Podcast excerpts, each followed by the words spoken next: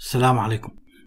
حلقة جديدة أتحدث بها عن كتاب الوسائل والغايات للكاتب الإنجليزي ألدو سيكسلي. يتحدث بها عن الأخلاق عن الأخلاق. يقول أنه لكل فلسفة قواعدها الخلقية والقواعد الخلقية التي نستنبطها نحن من الفلسفة تقوم على المبادئ الآتية الخير هو ما يعمل على الاتحاد الشر هو ما يعمل على الانفصال. يعني بعبارة أخرى الانفصال هو عدم تحرر الإنسان من غرائزه الحيوانية. لذلك بغير هذا التحرر لا يستطيع الإنسان أن يتحد مع الله أو حتى أن يتحد مع الآخرين عن طريق اتحاده مع الله. الخير والشر يقعان في دائرة الحسن في دائرة العواطف في دائرة العقل. لذلك هذه الدوائر الثلاث لا يمكن من الوجهة العملية فصلها واحد عن الآخر. لذلك يجب علينا أن نضع هذه الحقيقة دائما نصب عيوننا حينما نقوم أو نقسم المظاهر إلى بدنية عاطفية ذهنية حتى نتحاشى أن نسقط في خطأ من التفكير. لذلك عندما نتحدث عن الخير والشر في دائرة الحسن نقول أنه أي المعنى هو إنه الإحساس بدني أي إحساس بدني يحدث للجسم أي إحساس بدني قوي. سواء كان هذا الإحساس مؤلم أو كان هذا الإحساس مفرح فسوف يدفعنا هذا الإحساس إلى أن نحصر الفكر فيه فقط بمعنى أنه يكاد الإنسان يصبح ذلك العضو الذي يقع عليه هذا الإحساس المفرح أو الإحساس المؤلم فقط هو وليس غيره. كما يقول المتنبي لا يؤلم الجرح إلا من به الألم. هو وحده الذي سوف يشعر بهذا الفرح وهو وحده الذي سوف يشعر بهذا الألم. حينئذ صعب في وقتها عندما يصيب إحساس بالألم أو بالفرح أن يصبح متسامي. صعب جدا. سوف يصبح أمر عسير. لذلك فرط الألم والسرور يعمل على حرمان النفس من ذل من من تلك اللذة اللي آه، تبغاها النفس للتحرر. لعل هذا هو ما حدب المفكرين الشرقيين إلى الإصرار على صحة البدن على اعتباره شرط أساسي من أجل أن يتحد الإنسان بالله. لكن المسيحيين انقسموا إلى قسمين، منهم من يرى ضرورة تعذيب الجسد ومنهم من يرى أنه ضرورة أن يكون الجسد في حالة صحة تامة. الفيلسوف باسكال من أصحاب الرأي الأول وهناك مؤلف مسيحي صاحب كتاب سحب الجهل عنده رأي آخر بالعكس من باسكال. لذلك المرض عند باسكال شرط للمسيحية الصادقة. لماذا؟ يقول لأن المرض يحررنا من النزوات والأهواء والغرائز الطائشة وأيضا ينقذنا من تشتت الذهن. فالمريض يحصر ذهنه في مرضه والمرض أيضا يبعد هذا الإنسان عن أماكن اللهو والفساد اللي ممكن تصيبه. يقول ألدوسكسلي لربما يعني باسكال يعني عنده حق في نواحي لكن مع ذلك باسكال يتجاهل إنه المرض بنفس الوقت قد يكون عامل من عوامل تشتيت الذهن. لماذا؟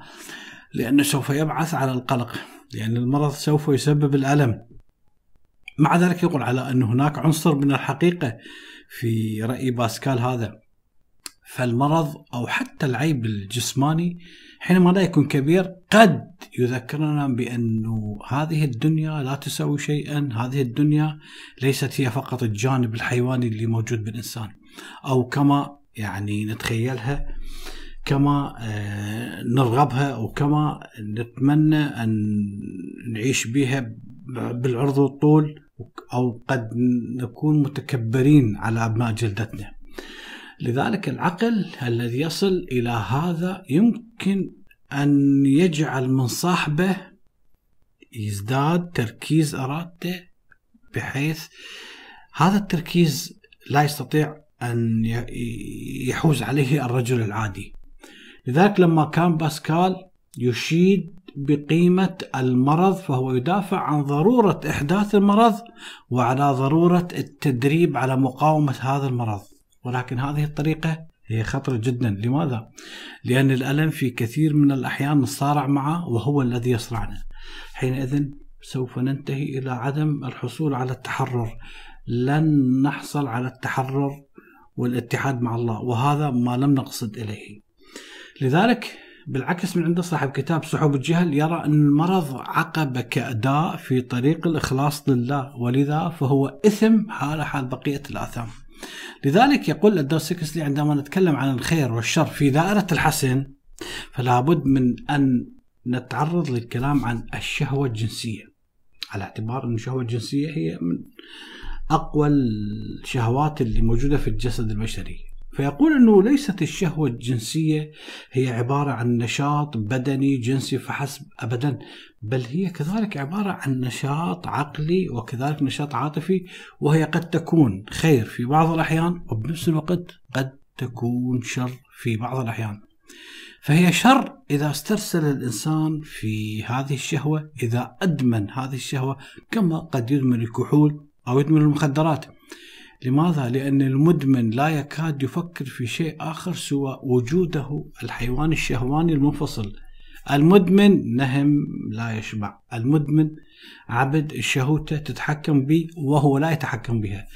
المدمن يعمى عن صلته بالله. وبالكائنات الأخرى المدمن يدرك هذا النقص في نفسه وحتى إدراكه لهذا النقص هذا بحد ذاته يعذبه لذلك الشهوة شر بنفس الوقت حينما يتخذها صاحبها وسيلة من أجل إشباع شهوة السلطان والنفوذ عنده. الحب قد يكون وسيلة لفرض إرادة العاشق على معشوقه. لا فرق في ذلك بين المركز دي ساد هذا اللي كان صاحب أفكار الجنسية اللي كان يجلده في تعذيب النساء وضربهم بالسياط وإيذائهم بسكاكين. نفسه ولا يوجد فرق بينه وبين الأم اللي تتودد إلى أبنها حتى تبسط نفوذها عليه. نفس الشيء. الفرق هنا بالدرجة لا, لا بالنوع الفرق في كلتا الحالتين فرق في الطريقة والدرجة ليست في الطبيعة وليست في النوع. لذلك الإدمان يحط من قدر المؤمن وحده ولكن شهوة السلطان سوف يمتد ضررها علما سوف يمتد ضررها من هذا الإنسان إلى أولئك الذين يشبع على حسابهم غريزة الجنسية. مع ذلك قد تتخذ الشهوة الجنسية وسيلة لإشباع الغرور الاجتماعي. مثلا عندما يتزوج إنسان إحدى النساء من أجل المال أو الألقاب أو من أجل النفوذ الاجتماعي الشعور الجنسي هنا هو أداة للشراهة والطمع. والشره والطمع هما رغبتان ملحتان. تحجبان الحقيقة عن الفرد الذي يتصف بهما. ومن الناس من يتزوج من امرأة جميلة على سبيل المثال لأنها تمتلك امتيازات أو لمجرد يتفاخر هذا الرجل أمام الناس. هذا كله نوع من الشراهة لا يطمع صاحبه في امتلاك المال فقط إنما يطمع في امتلاك إنسان بالكامل بكل ما لديه من صفات. لذلك الساعد الرغبة الجنسية صاحبها أحيانا فوق تتسامى لربما فوق إشباع اللذة فوق شهوة النفوذ قد بسبب الشهوة الجنسية ممكن هذا الإنسان أن يتحد بالناس ممكن أن يتحد بالعالم المحيط له. لذلك هناك قول مأثور يقول كل الدنيا تحب العاشق. يقول عندما نعكس هذا القول أيضا سيكون صحيح فالعاشق أيضا يحب الدنيا كلها. أيضا يقول أنه هناك شاعر يقول أنه شدة الشغف بمخلوق واحد ليس سوى شرارة صغيرة من ذلك الحب الذي يحمله المحب نحو العالم بأكمله. لذلك العشق فوق ذلك يلهم المرء بإدراك الحقائق العليا. هناك مثل عند العامة عامة الناس يقول الحب أعمى. الدوستويفسكي يقول لا أنا أقول أن الحب مبصر. لماذا؟ لأن المحب يتصل بالعالم ويتصل بحقائق الأشياء. مع ذلك يمكن تقسيم العالم تقسيم ثقافي إلى أربع أقسام الحيواني والإنساني والإلهي والعقلي. أحطها الحيواني وأرقاها العقلي. دلت الأبحاث العلمية على أن النشاط الثقافي يساير العفة الجنسية قبل الزواج وحتى بعد الزواج. لماذا؟ لأن العفة الجنسية هذه العفة تبعث من يلتزمها على التفكير وكذلك على النشاط. غير أن هذا النشاط أحيانا قد يتخذ صورة الاعتداء. ولكنه بعد بضعة أجيال سوف يتجه نحو الإنتاج العلمي والفني والاجتماعي. يقول ولا شك أن هذا الإنتاج سوف يكون له أثر كبير في تهذيب أخلاق الناس وترقيتهم. يقول مع ذلك مما يدعو إلى الأسف أن التاريخ هذا التاريخ يهدينا إلى نتيجة سيئة أن المجتمع لا يستطيع احتمال العفة الجنسية أجيال عديدة. فسرعان ما يدب الفساد الجنسي في المجتمع يدب في جسم الجماعة وعندها سوف يفتر. ذلك النشاط العلمي ويفتر ذلك النشاط الاجتماعي. يقول أنه للمجتمع الإنساني أن يختار أحد أمرين. أما أن يكون هذا المجتمع جم النشاط أو أن يكون هذا المجتمع يستمتع بالحرية الجنسية. الدليل قائم على أنه لا يمكن أن يجتمع كلا من هذين الأمرين فترة زمنية طويلة داخل مجتمع واحد. لذلك من الحقائق التاريخية القاسية أن التزام العفة الجنسية والزواج بامرأة يؤديان إلى ظلم النساء والأطفال والنظر إلى المرأة وكأنها أحد الرقيق أو كأنها مجرد امرأة خلقت لمتعة الرجل. بالتالي عدم المساواة المرأة بالرجل وليس الالتزام بالعفة الجنسية هو الذي أدى إلى إباحة أن الإنسان تكون عنده علاقة بأكثر من أمرأة واحدة. لذلك لم يفلح مجتمع من المجتمعات في تنظيم الصلات بين الجنسين بحيث يبقى الأعمال الجنسية عند حدها الأدنى زمنا طويلا. لذلك يقول أن كل النتائج التي نستخلصها من الشواهد التاريخية أننا إذا أردنا أن نصل إلى هذه الغاية وجب علينا أن نضع الجنسان على قدم المساواة في كل الحقوق الشرعية. لذلك العفة الجنسية تبعث على التفكير ولا يبعث التفكير عليها. يقول ثم نلاحظ أن المجتمع في مراحل الأولى في بداياته يعني في الفترة اللي نسميها المرحلة الحيوانية كان يسترسل هذا المجتمع في الاستهتار الجنسي ولا يدرك هذا المجتمع الخير من الشر ولا يستطيع أفراده في هذه الحالة بسبب غرائزهم الجنسية السائبة أن يتصلوا بالله. لذلك أو حتى مجرد أن يتصل بعضهم مع البعض الآخر اتصال اجتماعي نبيل. ولهذا الإنسان لا يعلو بفكره إلا إذا استطاع هذا الإنسان إدراك العلاقة بينه وبين العالم وبينه وبين غيره من الناس. ولذلك فإن قدرا من العفة الجنسية يجب أن يسبق هذا الإدراك الموجود عند الإنسان كما يسبق أي لون من ألوان النشاط الذهني. يقول مع ذلك لكن التاريخ يدلنا على أنه هذا النشاط الذهني الناشئ عن العفة الجنسية قد يتجه اتجاه غير أخلاقي وما أشبه النشاط الذهني والاجتماعي بمثل المياه المتدفقة يمكن أن تستخدم أيضا من أجل تهديد الضعيف وكذلك استغلال الإنسان الفقير. كما يمكن أيضا أن تستخدم في اكتشاف أسرار الطبيعة خلق آيات فنية كبرى عظمى إيجاد الصلة بين الإنسان وبين الحقيقة النهائية بالمحصلة العفة هي عبارة عن فضيلة وهي من الفضائل الكبرى لماذا؟ لأنها توفر للجماعات النشاط الذهني كما تمكن جميع الأفراد من سعة الإدراك وبنفس الوقت تمكنهم من التحرر من حيوانيتهم الجنسية. لكنها مع ذلك تعد من ناحية أخرى من الفضائل الصغرى التي يستطيع المرء أن يستغلها في الخير أو ممكن أن يستغلها في الشر حالها حال الشجاعة والمعرفة لذلك أن الفضائل بأكملها إذا لم تستند إلى الفضائل الكبرى سوف تكون سلاح ذو حدين على اعتبار أنه يجب أن تستند إلى الذكاء. يقول أنه من الأمثلة التاريخية لذلك على سبيل المثال الإنجليز اللي بقتهم البيوريتانيين اللي هم المتطهرين أناس متعصبين دينيا من المنادين بالعفة وغيرهم مع ذلك اتجهوا اتجاه حربي جدا وتشبعوا بالروح العسكرية. وأيضا كان عندهم حب للاضطهاد اضطهاد المذهب المختلف عنهم وأيضا عندهم استغلال اقتصادي وأيضا ميل كبير إلى الشد والقسوة بالتالي العفة ما تستلزم بطبيعتها التسامح ابدا بل إنها كثيرا ما تدفع صاحبها كذلك إلى ارتكاب الشرور الدليل المتدينين حتى في وقتنا الحالي كثير من الإرهابيين هم يعني يدعون وربما فعلا هم يمتازون بالعفة وهم بنفس الوقت مجرمين. أما عندما يتحدث عن الخير والشر في دائرة العواطف يقول إنه أكبر الآثام وأكبر الشرور هي نتيجة للعواطف الإنسانية الغضب والحسد والخوف. فهي هذه العواطف تدفع الإنسان إلى الاهتمام بنفسه دون غيره من الناس. يقول لعل أسوأ الرذائل جميعها حب النفوذ حب السلطان. فالشهوة الجنسية ممكن لها حد وممكن تقف عدة بينما شهوة السلطان وشهوة النفوذ ليس لها حد تقف عنده. لذلك يقول إن الظروف الحاضرة تشجع على هذه الرذيلة الأطفال الآن الموجودين في المملكة المتحدة في أمريكا هؤلاء الأطفال ينشؤون على الإعجاب بمن؟ بالرجل الذي يرقى اجتماعيا، الرجل الثري، الرجل الذي ينجح في حياته. فلذلك هؤلاء الأطفال والشباب يحسدون الغني المشهور ولكنهم مع ذلك يحترمونه ويطيعون أوامره. النتيجة ما هي؟ يقول النتيجة أن الطمع سوف يصبح من أحد الفضائل.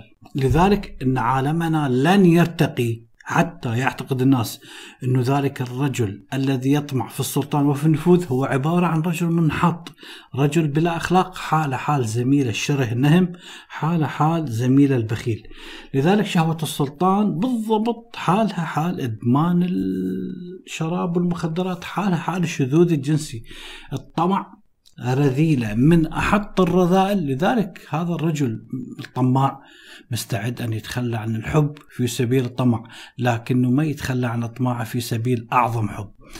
ومما يزيد من المشكلة تعقيد أن الرذائل النفسية ممكن ببساطة أن تختلط بالفضائل. عندما يزعم صاحبها أنه يتخذها وسيلة لتحقيق أغراض نبيلة ولكن مع ذلك الغايات الطيبة لا تتحقق إلا بالوسائل الطيبة. عندما يتحدث عن الخير والشر كيف ينشأان أو يكونان في دائرة العقل؟ يقول أن الذكاء هو أحد أعظم الفضائل وأن التسامح وغيره من الفضائل ليس لها أي أهمية بدون الذكاء. يمكن تقسيم الذكاء إلى نوعين يقسمها إلى نوعين. يقول أن هناك ذكاء ينحصر في معرفة الأشياء والحوادث اللي تحيط والتي تقع في العالم الخارجي وبالإمكان الإنسان يعالجها. وهناك ذكاء لا ينحصر في من؟ في معرفة مظاهر النفس العالم الداخلي وفي القدرة أيضا على علاجها. بعبارة أخرى يعني هناك ذكاء يتعلق بالنفس داخل الإنسان الإنسان على معرفة بنفسه. وهناك ذكاء آخر يتعلق بما ليس في النفس بالعالم الخارجي. الرجل الذكي حقا هو الرجل الذي يمتلك هذين النوعين من الذكاء أو نصيب من كلا النوعين.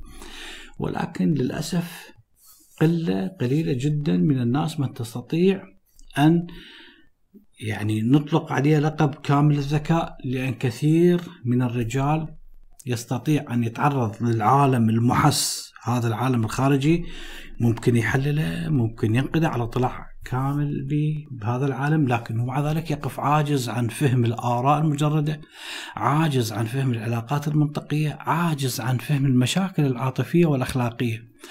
كم من رجل متخصص في علم من العلوم أو في الفن أو في الفلسفة لكن مع ذلك يجهل طبيعة الدوافع الباطنية جهل واضح جدا ويعجز تماما عن السيطرة على ميوله. الفيلسوف من هو؟